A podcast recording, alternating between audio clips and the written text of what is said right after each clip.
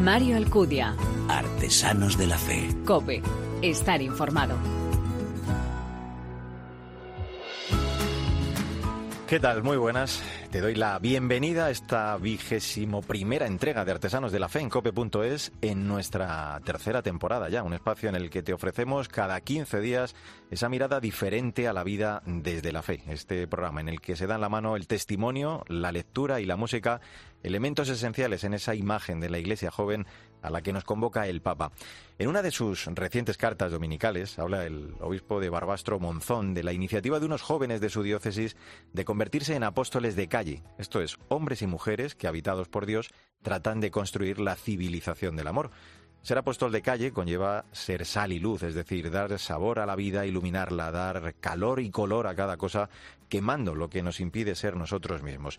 Jesucristo nos invita a colaborar con Él, mostrándonos, porque solo dándose gratuitamente uno llega a descubrir el secreto mejor guardado de la humanidad, que solo el Señor llena realmente la vida y es el garante de la verdadera felicidad. Ser apóstol de la calle implica ser valiente, ser claro, coherente, sin dudas ni ambigüedades, todo, como dice Monseñor Pérez Puello, lo más corriente ni lo más sencillo, pero sí lo más cautivador, porque implica el riesgo de vivir a la intemperie, sin cobijo, sin protección, frente a los obstáculos de nuestra sociedad. Ser apóstol de la calle, como lo son nuestros invitados, en cada ocasión, ya sabes, te presento tres nuevos casos. Como siempre, estoy seguro que quieres conocerlos, ¿verdad? Gracias por elegirnos, descargarnos y escucharnos. Bienvenidos.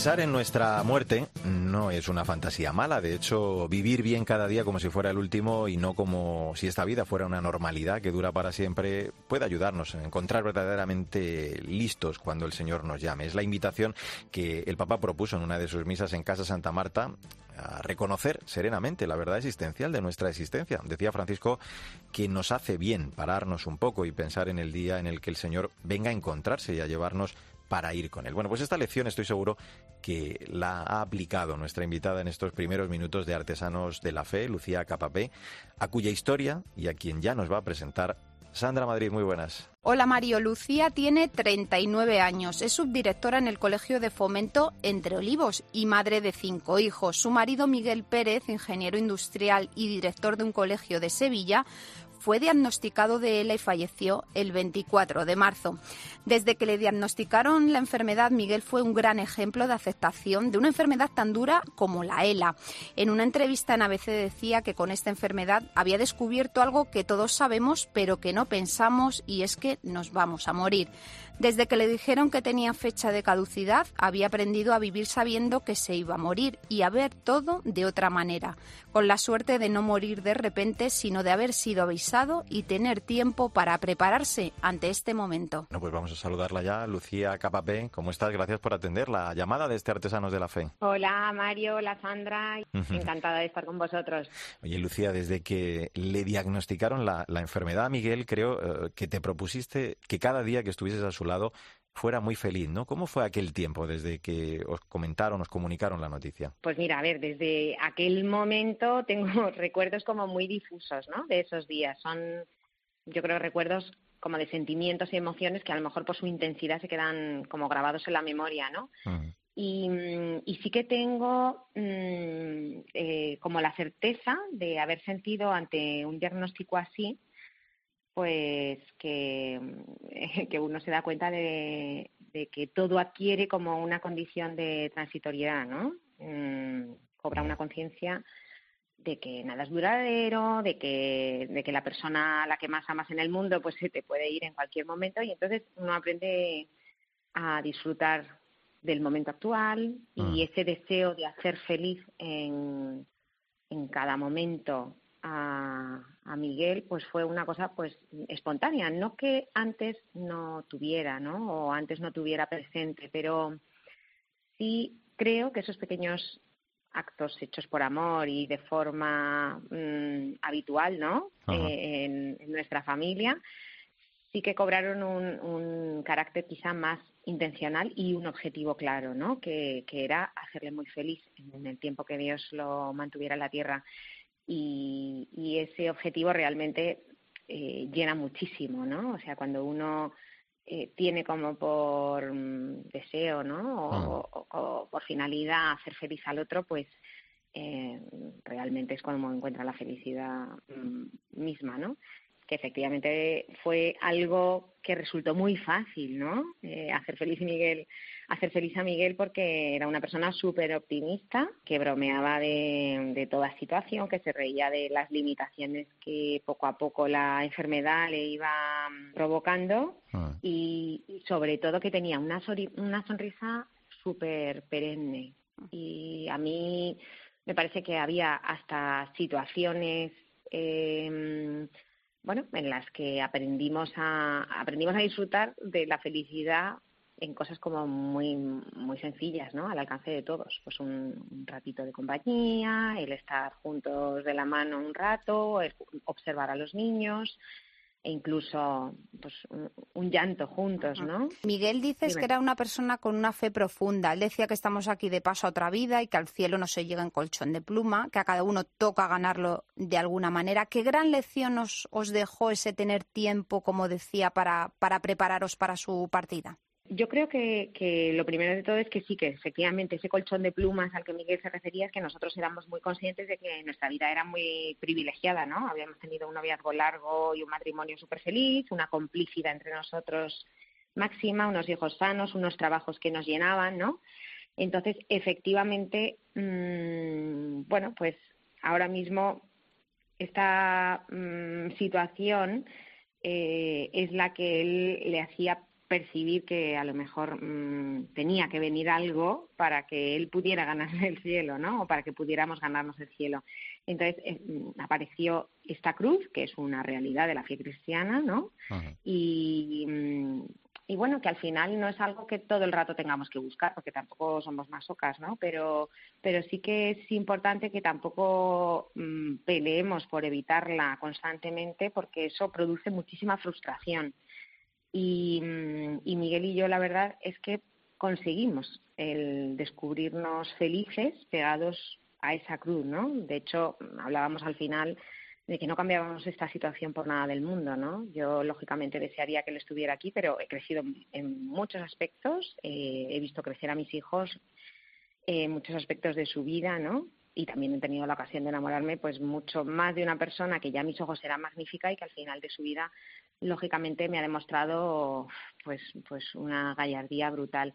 También os digo que en esto que me decís de la fe, ¿no? Esa fe profunda, Miguel me ha dado muchísimo ejemplo, ¿no? Yo mm, lo he visto eh, en los últimos meses que he estado pues más pegadita a él en la medida que me lo ha facilitado mi trabajo, ¿no?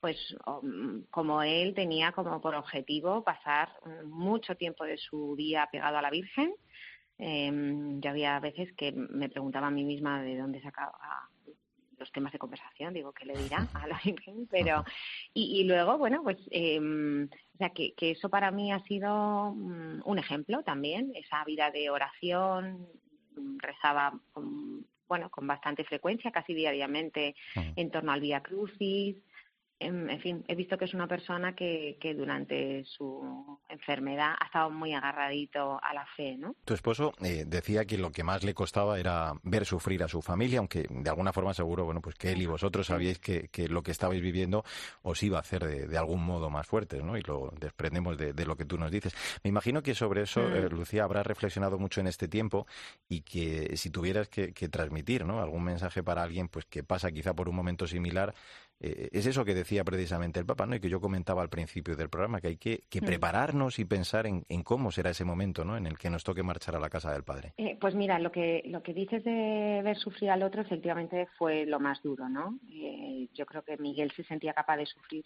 pues lo que hiciera falta, pero no llevaba bien vernos sufrir a mí y a los niños. Y mm, en mi caso me pasaba exactamente lo mismo, ¿no? Que yo era capaz de estar animosa, alegre, positiva con él, pero no quería eh, manifestarle a él mi dolor, ¿no? Y entonces me escondía o me refugiaba en otros amigas o lugares para, para desahogarme, ¿no? Y eso al principio nos producía un poco de frustración porque también generaba como la sensación de estar ocultando al otro el propio sufrimiento, ¿no?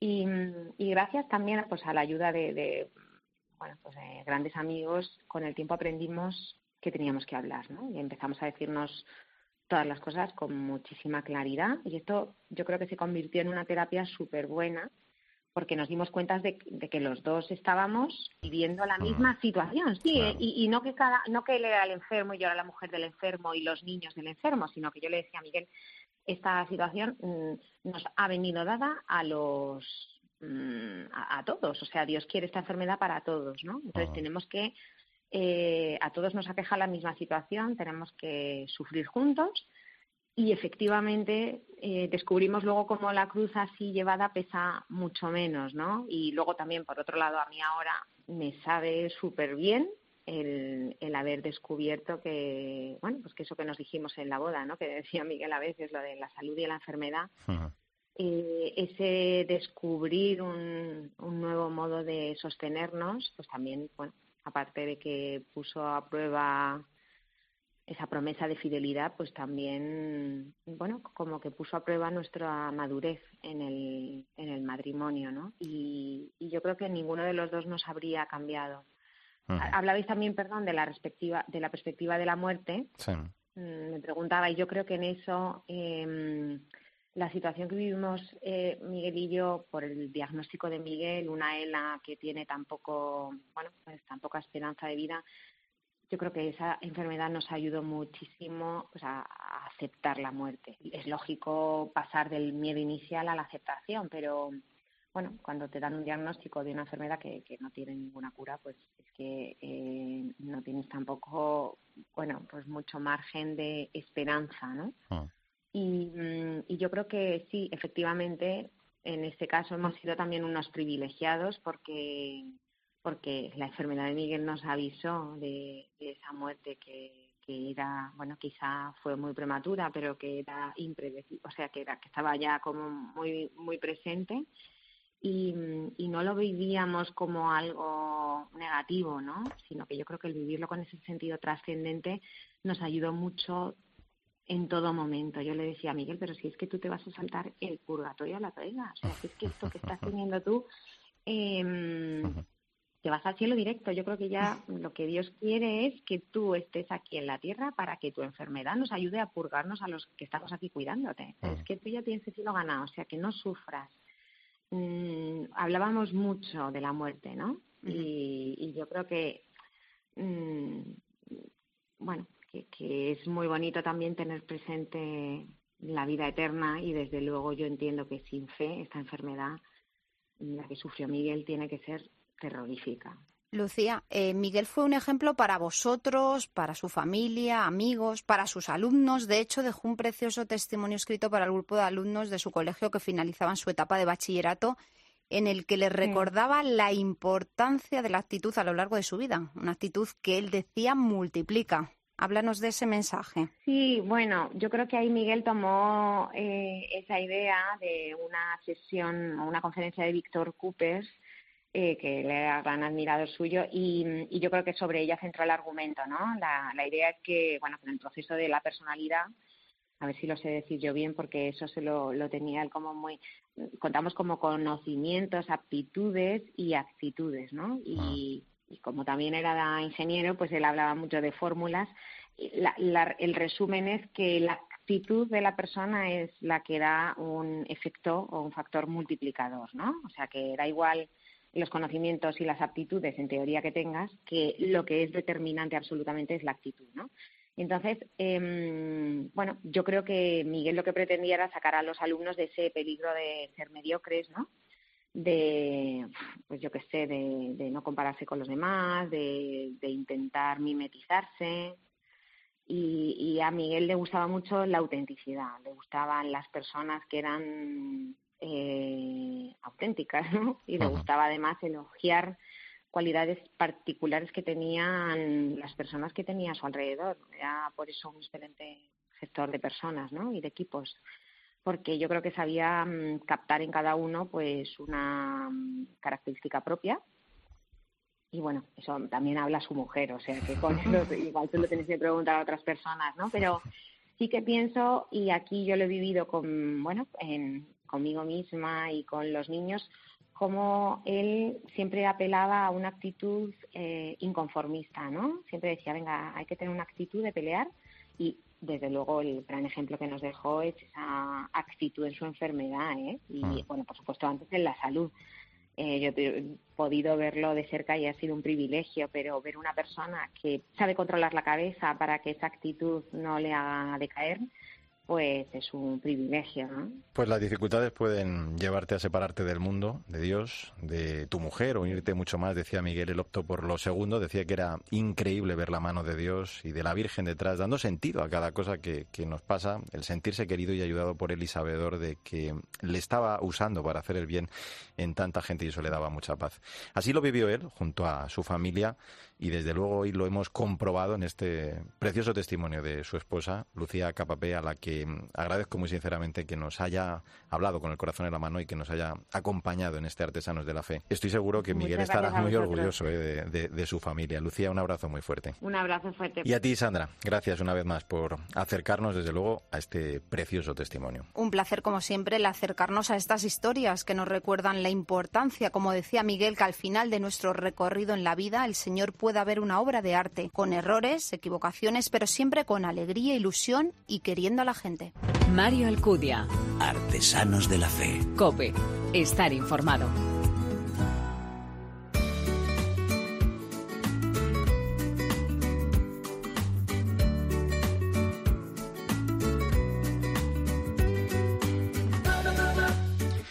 Durante los años en el exilio fueron muchos los obstáculos a los que tuvo que enfrentarse. Siendo seminarista, la guerra de Ruanda y el posterior genocidio contra los Tutsis le obligaron a abandonar su país y a convertirse en refugiado. Sea como fuere, estaba convencido de que mm, tenía que ser sacerdote y esa esperanza fue de hecho la que le sostuvo. Así fue como sobrevivió al cólera y a la malaria, al hambre, a la sed, a la soledad y a la pobreza. A pesar de todo cuanto echa la vista atrás, ve con claridad absoluta la mano de Dios en su vida.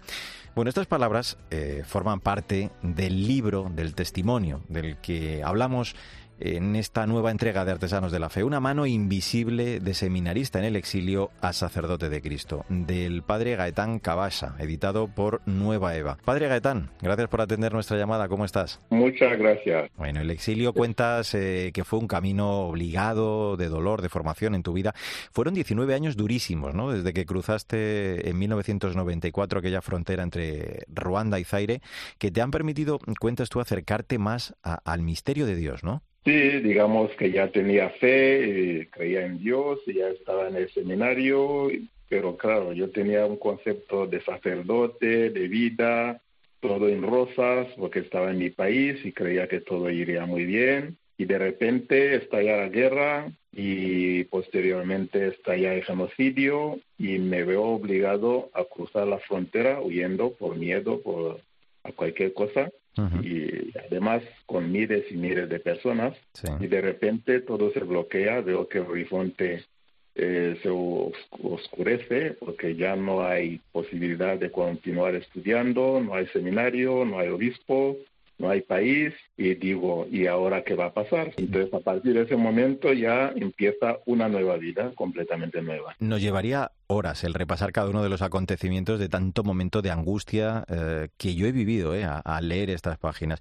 Déjame que, nos situemos en el año 1995, que es el momento mm, detonador, ¿no? O detonante, como cuentas en la obra, porque la, oración te permitió ver eh, con claridad que tenías que partir hacia la República Centroafricana, ¿no? Desde, desde el campo de, de refugiados. Yo no sé si imaginaste en algún momento tantos momentos duros, Gaetán, como, como te esperaban por delante. No, no, digamos que no sabía exactamente lo que podía encontrar, ni sabía a dónde me iba, sino siempre, sencillamente decía yo, tiro hacia adelante, arriba, en el norte, porque en el sur era mucho más complicado, pero tampoco sabía si iba a encontrarme un medio de, de, de transporte, si iba a llegar realmente a la frontera con la República Centroafricana Ujú. sencillamente creía en la providencia. Y la idea me surgió cuando justo estaba rezando y dije, o sea, como se, si se me iluminara una bombilla en la cabeza y dije, tengo que salir de ese lugar porque aquí hay peligro y además no hay futuro. Claro. Y decidí salir de los campamentos de refugiados y además yo solo, Por eso cuando mm, la mirada atrás dije, ¿qué ha pasado? ¿Y por qué decidí salir yo solo? porque eso era mucho más peligroso. Es realmente valiente. Yo imagino que, que, más de una ocasión, eh, después de que te apresaran, te echaran de la República Centroafricana la primera vez, eh, en fin, un sinfín de, de, historias que recoges eh, en este libro del que estamos hablando, Una mano invisible, más de una ocasión, Gaetán, seguro que tuviste miedo, ¿no? Y que, que, pensaste incluso en que eso no, pues te podía costar la vida, ¿no? Sí, en varias ocasiones sí que he tenido cierto miedo de que podía perder la vida sobre todo cuando llego a la República Centroafricana y me devuelven otra vez a Congo, a Zaire, allí ya estaba completamente desesperado que decía, mira, yo tenía un proyecto y el proyecto era llegar a la República Centroafricana. Y cuando me hacen cruzar la frontera así, sin más, porque eh, había un documento de gobierno que decía que la frontera estaba cerrada a los refugiados ruandeses, pues ya no tenía ninguna idea de qué hacer. En ese momento me encontré completamente desorientado. Y eso fue uno de los momentos muy difíciles de, mi vida. Y luego, más tarde, cuando ya estaba en Congo, estalló la guerra de Congo, fue destruyendo los campamentos de refugiados. Y yo donde estaba, el gobierno de Congo, de, de en aquel momento, me declaró espía. Imagínate lo que supone ser declarado espía en un país como el Zaire de Mobutu. Pues en aquel momento realmente tuve verdadero miedo. Si no fuera por el odio, un obispo que me había acogido, que me, me invitó a vivir en su casa, en su propia casa, para protegerme, es que era mm, desesperante. El Señor desde luego estaba de tu lado. Eh, cuentas, eh, bueno, pues cuánta buenísima gente te has encontrado, desde la hermana Andrea que, te llevó en su camioneta a Kiwanja, aquella familia ruandesa que, te acogió hasta que tienes el pasaporte zaireño, Monseñor Catalico, Monseñor Enquiere, ¿no? La, señora de Paya, en fin, me dejo muchos en el camino. Cuánta buena gente, ¿no? Gaetán puso el Señor en, en tu camino y esto te ratificaba también en esa idea de que Dios tenía para ti pensado esto de ser sacerdote. Sí, porque yo cuando salí de los campamentos de refugiados, tenía dos opciones. Decía, si yo, si Dios me ha llamado para ser realmente sacerdote, me indicará el camino para hacerlo. Pero si no estoy llamado, igual son ilusiones mías, entonces donde me encuentre y entraré en alguna universidad y podré servir la iglesia de cualquier otra manera. Y mira por dónde mm, toda mi trayectoria fue como una, un camino dibujado donde iba cayendo en manos buenas que me iban indicando, indicando, indicando hasta llegar al final a sacerdocio, ¿no?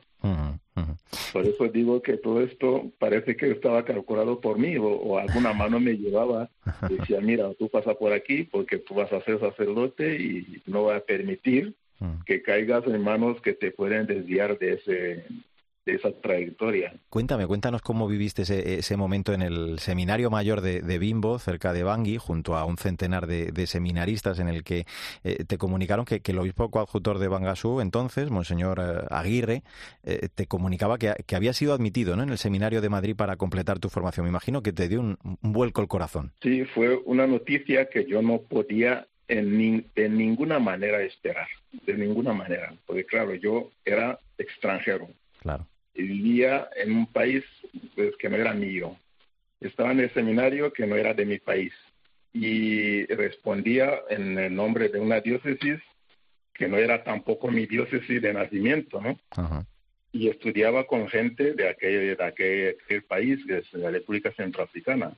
Por tanto, los centroafricanos podían pensar que, bueno, ellos sí que el obispo podía elegir uno y decir, te envío a Europa porque te conozco mejor, porque sé que vas a volver, pero elegir a un extranjero en medio de los centroafricanos y enviarlo a Europa, a España, a estudiar, para mí eso fue como, no sé, no sé si es un milagro es poco, era lo siguiente.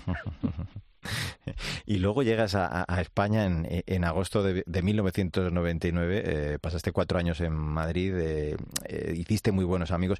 me imagino que como cuentas necesitaste ¿no? un tiempo para, para soltar, para recuperarte de tantas cosas duras, ¿no? como habías vivido y, escribirlo, porque esto también te ha ayudado a, a sanar, ¿no? Cuentas aquella pesadilla. Sí, sí, sí. Cuando llegué a España todavía estaba un poquito traumatizado de toda mi historia.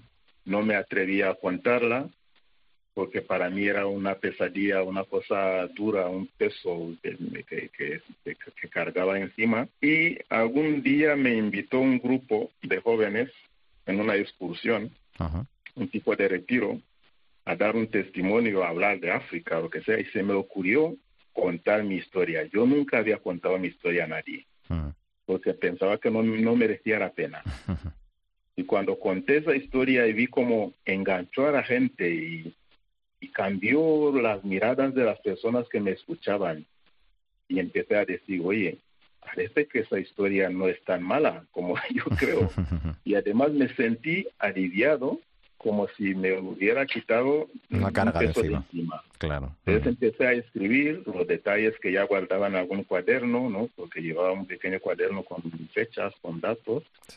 Y cuanto más iba escribiendo, y va descubriendo que no era una historia, era una historia de desgracia, pero una historia plagada de amor de Dios, de presencia de Dios, de, de, de, esos milagros que van ocurriendo día a día tras otro.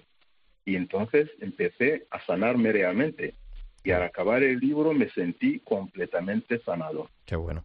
Eh, Yo no, no recurrí a ningún psicólogo ni a nadie, sino que escribiendo mi historia me sané y, yo me siento completamente sanado porque mi historia ya no es como una herida en mi vida, un peso sino como un tesoro, un patrimonio, un patrimonio algo que puedo contar, una historia de, vida. No te detienes eh, mucho en el libro y, me quedo con las ganas de que me digas algo, aunque sea brevemente en esta charla. Eh, ¿Cómo fue ese momento al ser ordenado sacerdote, aquel 9 eh, de noviembre de 2003 en Bangasú? Porque fue una celebración, claro, no, no pudo estar tu familia biológica, pero sí toda esa familia que tú habías hecho en Bangui, ¿no? Sí, yo a mí me, cuando me ordenaron de diácono aquí en España, eh, decidí volver a la República Centroafricana porque no podía ser de otra manera. Yo lo había prometido y además sentía que esa historia la tenía que vivir en medio de los africanos. Y volví eh, y el día 9 de noviembre de 2003 me ordenaron de sacerdote allí en la diócesis de Bangasú, en la República Centroafricana. Y pues estábamos, estaba tan lejos de mi familia que mi familia no podía llegar allí mi familia estaba en Ruanda, no podía cruzar tantos países para llegar y no había ningún ruandés, o sea, nadie que hablaba mi lengua, nadie de mi cultura, nadie, nadie. Y sin embargo, había como tres mil personas que presenciaban la ordenación. Y que formaban parte de tu vida, claro. Y yo entendí que Dios también me acababa de proporcionar una nueva familia, una familia que había, se habían sacrificado para preparar la ordenación. Una ordenación presbiteral en África es toda una fiesta, ¿eh? Es una fiesta popular, es decir, que hay que prepararlo, hay que preparar de comer, hay que preparar de beber, la liturgia, los bailes, los cantos, los ensayos, todo se prepara durante muchas semanas. Sí, sí, sí, Quiero ya acabar esta charla, eh, bueno, pues eh, hablando de tu vida actual, ¿no? Tú ahora te encuentras en Madrid, además de ser capellán del Hospital Clínico San Carlos, eres también fundador de, AUDE, es una asociación que se encarga de, promover los estudios universitarios en África. Eh, me imagino, Gaetán, que, que, es otra forma también, ¿no? De contribuir desde aquí a aquella frase que tanto te marcó, ¿no? Del África salvará a África. Sí, sí, sí, porque yo cuando volví a Ruanda después de 19 años, me di cuenta que tenía que de alguna manera contribuir en algo para sacar eh, el país y el continente de ese círculo de violencia, de pobreza, de frustración que y yo sé muy perfectamente que eso se vence con la educación. Entonces puse en marcha esta asociación, AUDE, Asociación Universidad para el Desarrollo, en la que voy contactando a los amigos aquí, a gente conocida, para que sean como socios y vamos buscando becas para apoyar a los chicos que quieren estudiar hacia muy lejos, arriba, ¿no? Porque no se puede cambiar la sociedad si no tienes cuadros formados universitarios, ¿no? Y allí estamos y vamos, funcionamos bien. Pues una travesía en el desierto, un camino de purificación y de, aprendizaje en su desarrollo espiritual y moral, el sufrimiento, el exilio, enseñó al padre Gaetán el amor del hombre y el valor de la fe, Dios puso en su camino, ya lo has escuchado, personas llenas de buena voluntad. Y detrás de cada hecho doloroso, en esos 19 años, pues se escondía el milagro y la lección. Episodios dolorosos en los que descubrió esa mano invisible de Dios a su lado. Todo ello vas a poder leerlo y disfrutarlo, estoy seguro, muchísimo con detalle en esta más que recomendable obra, Una mano invisible de seminarista en el exilio a sacerdote de Cristo del padre Gaetán Cabasa, editado por Nueva Eva. Gaetán, gracias por atender nuestra llamada y un abrazo muy fuerte. ¿eh? Muchas gracias, un abrazo.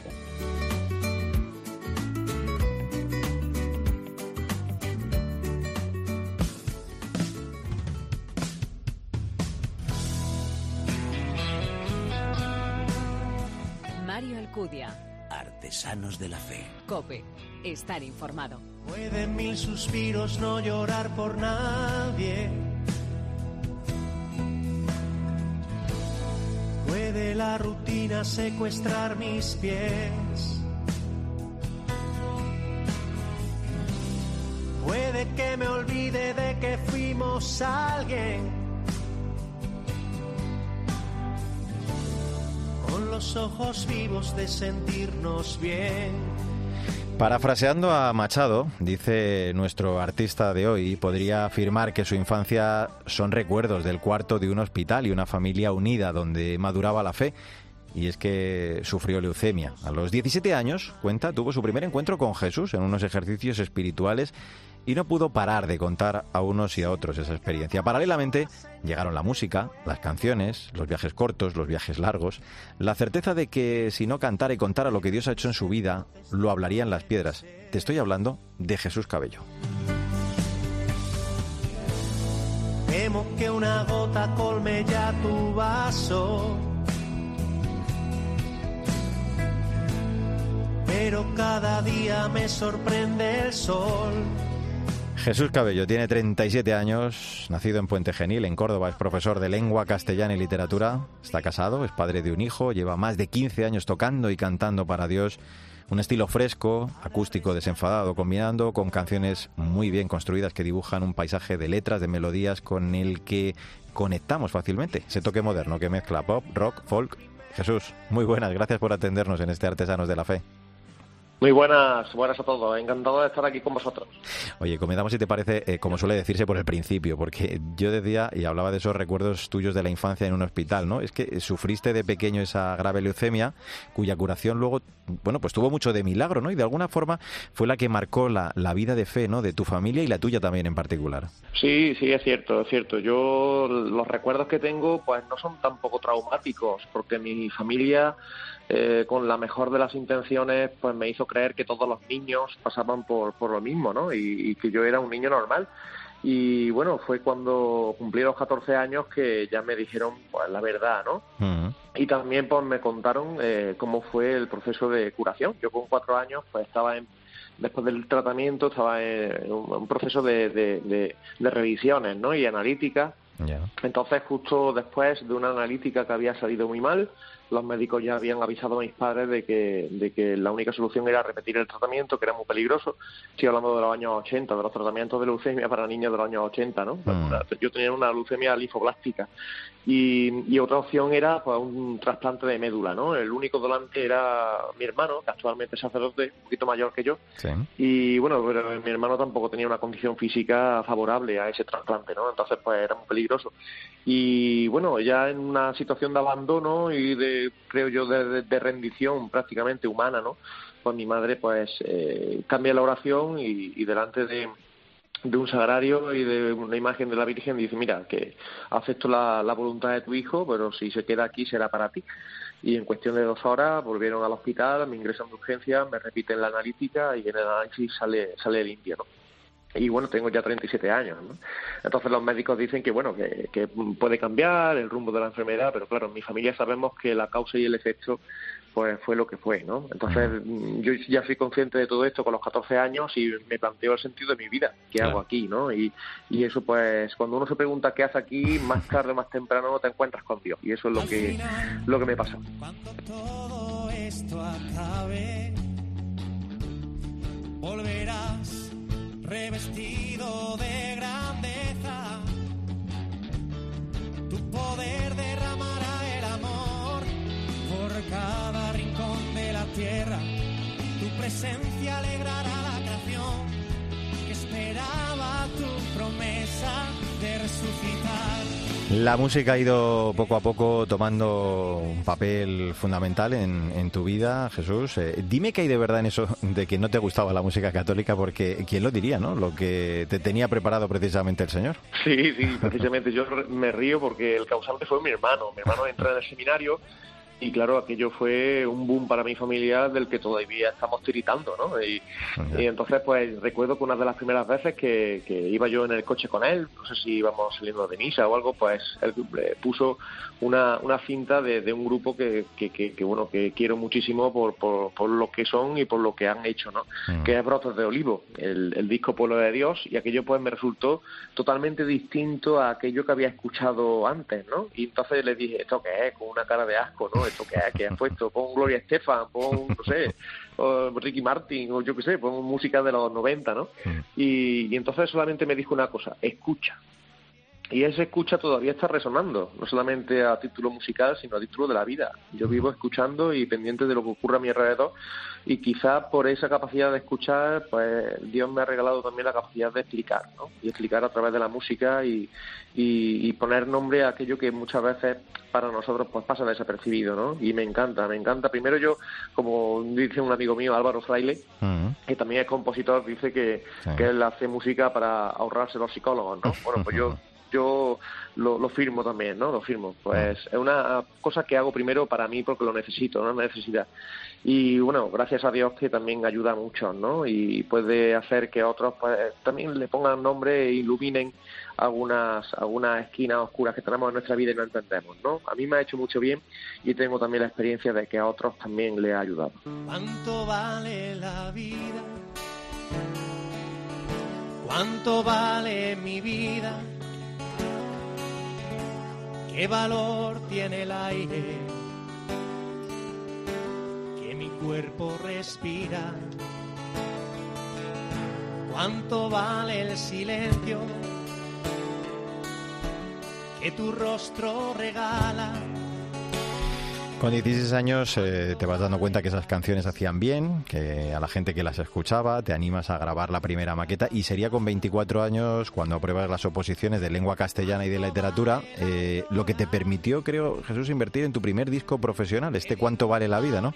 Eh, digo, te permitió de alguna forma también darte a conocer a, mayor escala, ¿no? cuéntanos qué, recuerdos te trae volver a escuchar esta canción. Esa canción, a, a título personal, en nuestra historia de fe y nuestra historia de matrimonio a Paloma y a mí, pues es muy importante, ¿no? Eh, efectivamente, con 24 años apruebo las oposiciones y aquello pues me da otra dimensión, ¿no? Ya puedo irme de casa, me caso un año más tarde y podemos ahorrar un poquito e invertirlo en, en grabar el primer disco de estudio, ¿no? Y bueno, eh, el resultado del disco no fue solamente el disco, sino es todo lo que yo aprendí, ¿no? Musicalmente y de vida. Coincidí con, con un músico cubano afincado en Córdoba, ya pues estaba a punto de jubilarse, que estuvo mucho tiempo trabajando con Silvio Rodríguez, con Pablo Milanés, ¿no? Mm. Una persona de una vasta experiencia que, que, bueno, meses más tarde de empezar yo a a grabar con él, pues eh, ganó un Grammy, ¿no? Por un disco producido a Leo Brauer. Y ese hombre, la verdad es que me enseñó una barbaridad, ¿no? Yo llegué pues muy jovencito, sin experiencia de nada, y aquel hombre pues abrió un horizonte increíble a título personal, a título de interpretación, de componer, ¿no? De, diseñar estructuras musicales que funcionan para que llegue a otros y para yo poder expresar las cosas como, como quiero. ¿no? Estamos hablando de Amado, Amado del Rosario, ¿no? Sí, Amado del Rosario. Llegó más allá ese, ese disco de lo que la gente se cree, ¿no? Porque pocos meses después ya estaba viajando por otros países y, y conociendo otras realidades que siempre, siempre me han enriquecido para, para hacer nuevos discos. De hecho, el último ha salido ahora, en junio, y, y ha sido ha sido causa y consecuencia que lo hemos grabado en Colombia, ¿no? Entre Colombia y Estados Unidos. Y bueno, ahí, ahí, ahí queda eso, ¿no? Yo creo que son semillas que voy dejando por el camino, de como mis pasos, las huellas que dejo, que bueno, primero para mi hijo y para mi familia, pues quedará como un recuerdo y, y ojalá para otros muchos pues sea, pues sea de ayuda para que se encuentren con Dios. Sentir la paz de tu presencia que lo envuelve todo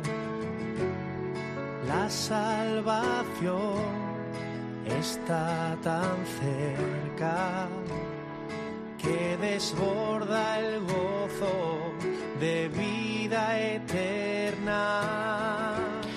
Después de ¿Cuánto vale la vida? llegaría en 2013 Vida, el musical encargado por la Delegación Diocesana de Juventud de Jaén, contigo, grabado entre Argentina, Estados Unidos y España, producido por Jonathan Narváez y en el que además bueno participaron cantantes, eh, muchos hemos hablado con ellos, con Unai Quirós, Migueli, que me da la sensación, eh, Jesús, que es un poco como el aldabonazo profesional, ¿no? Porque a partir de entonces es cuando creo que comienzas a dar conciertos con tu primera banda. Sí, sí, sí, el, el primer salto, ¿no? Quizá también porque las canciones de ese disco o de esos discos, ¿no? porque el musical también dio mucho, mucho fruto, eh, me dio pie a, mostrar la música en directo pues con más variedad, ¿no? con músicos profesionales y, y, llegar a un público quizás pues, más joven, ¿no? Y con, en encuentros multitudinarios, ¿no? Estuvimos en Ávila, hemos estado en Portugal, hemos estado en muchos sitios y, bueno, eh, todo eso ha, sumado, ha sumado, ¿no? A propósito de lo que decía de, los artistas, ¿no? Yo la verdad es que siempre, siempre, siempre me he sentido muy abrazado por todos los que llevamos más tiempo que yo. ¿eh?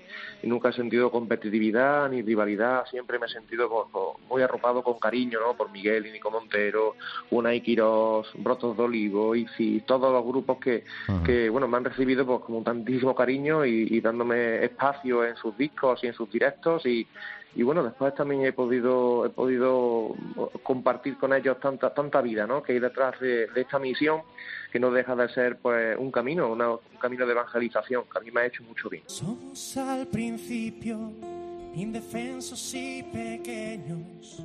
Somos vulnerables y de otros dependemos.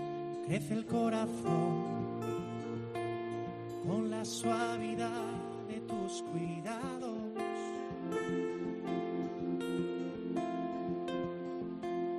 Luego en primavera nos desbordan los deseos, todos batallamos contra miedos y.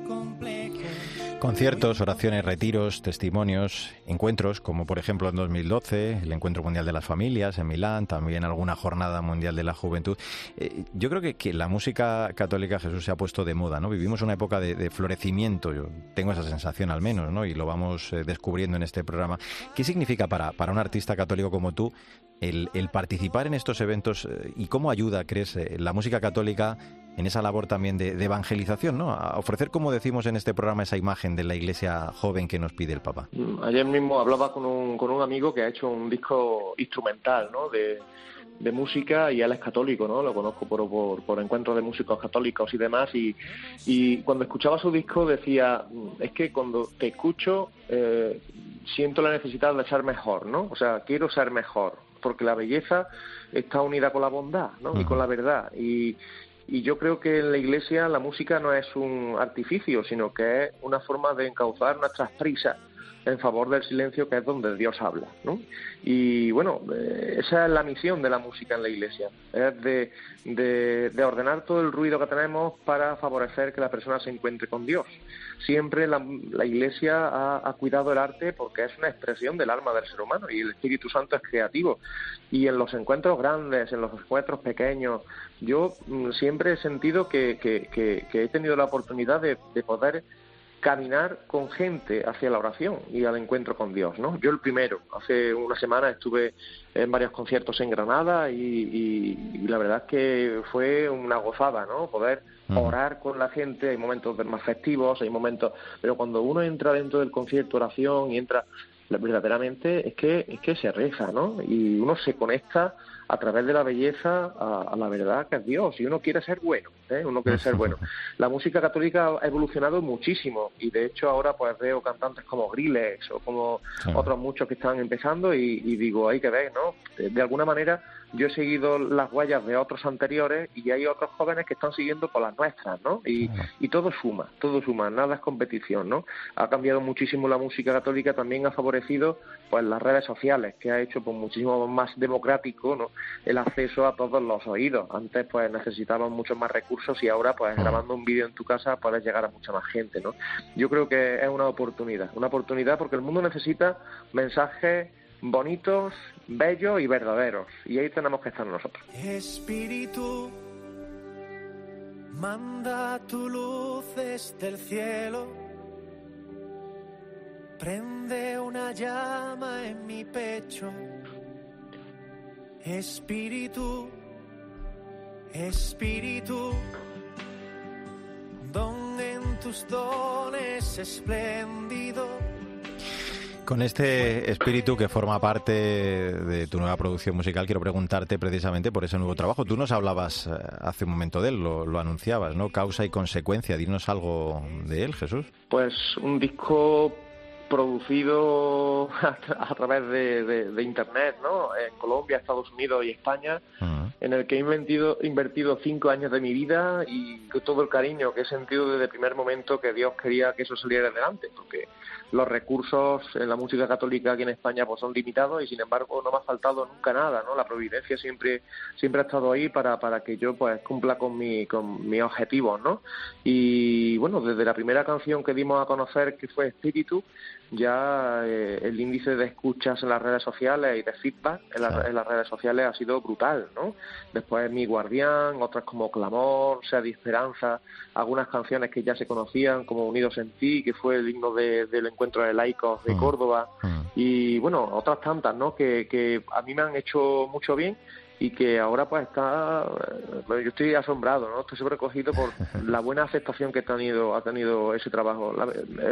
Yo creo que no solo por el momento en el que estoy sino por todo lo que he meditado lo que he vivido por lo que he viajado en la preparación de ese disco es sin duda alguna el disco más maduro que he hecho Hablabas, fíjate, de las eh, redes sociales. Para quien quiera conocerte mejor, tú estás presente prácticamente en todas, ¿no? También las músicas en las principales plataformas. Eh, yo imagino que, que, quien te esté escuchando ahora, pues puede encontrarte en todas ellas, ¿no? Sí, sí, en todas las plataformas digitales y casi, casi en todas las redes sociales, ¿no? En Instagram, YouTube, Twitter, eh, Facebook y YouTube, por supuesto, ¿no? Ahí estamos para, para lo que se necesite, eh, para poder acompañar, para poder escuchar a alguien que quiere compartir su testimonio o pedir consejo, a alguien que quiera aprender y bueno, todos caminando, caminando hacia el mismo sitio que, que es el cielo. Susurrándome al oído, encendiste la memoria, mis momentos congelados en estampas invisibles, he pasado como un niño puntillas por mi historia. Se grabaron para siempre en mi pecho como en barro, cada beso, cada grito, cada lágrima entregada, una cruz en el bolsillo que acaricio confiado.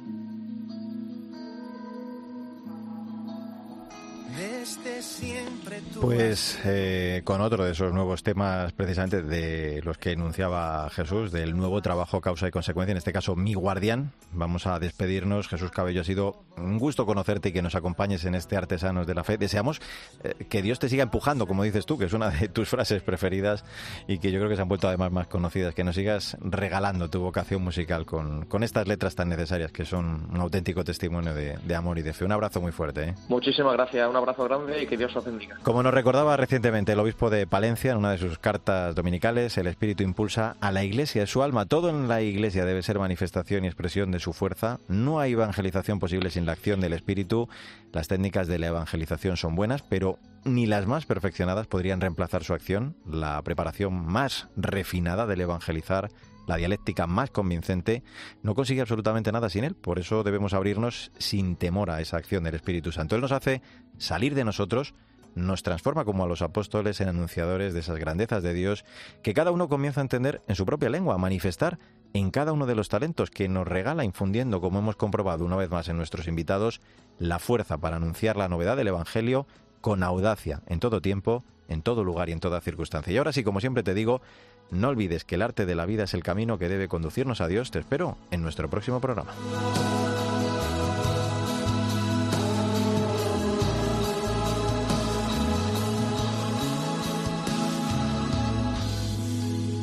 Mario Alcudia. Artesanos de la Fe. Cope. Estar informado.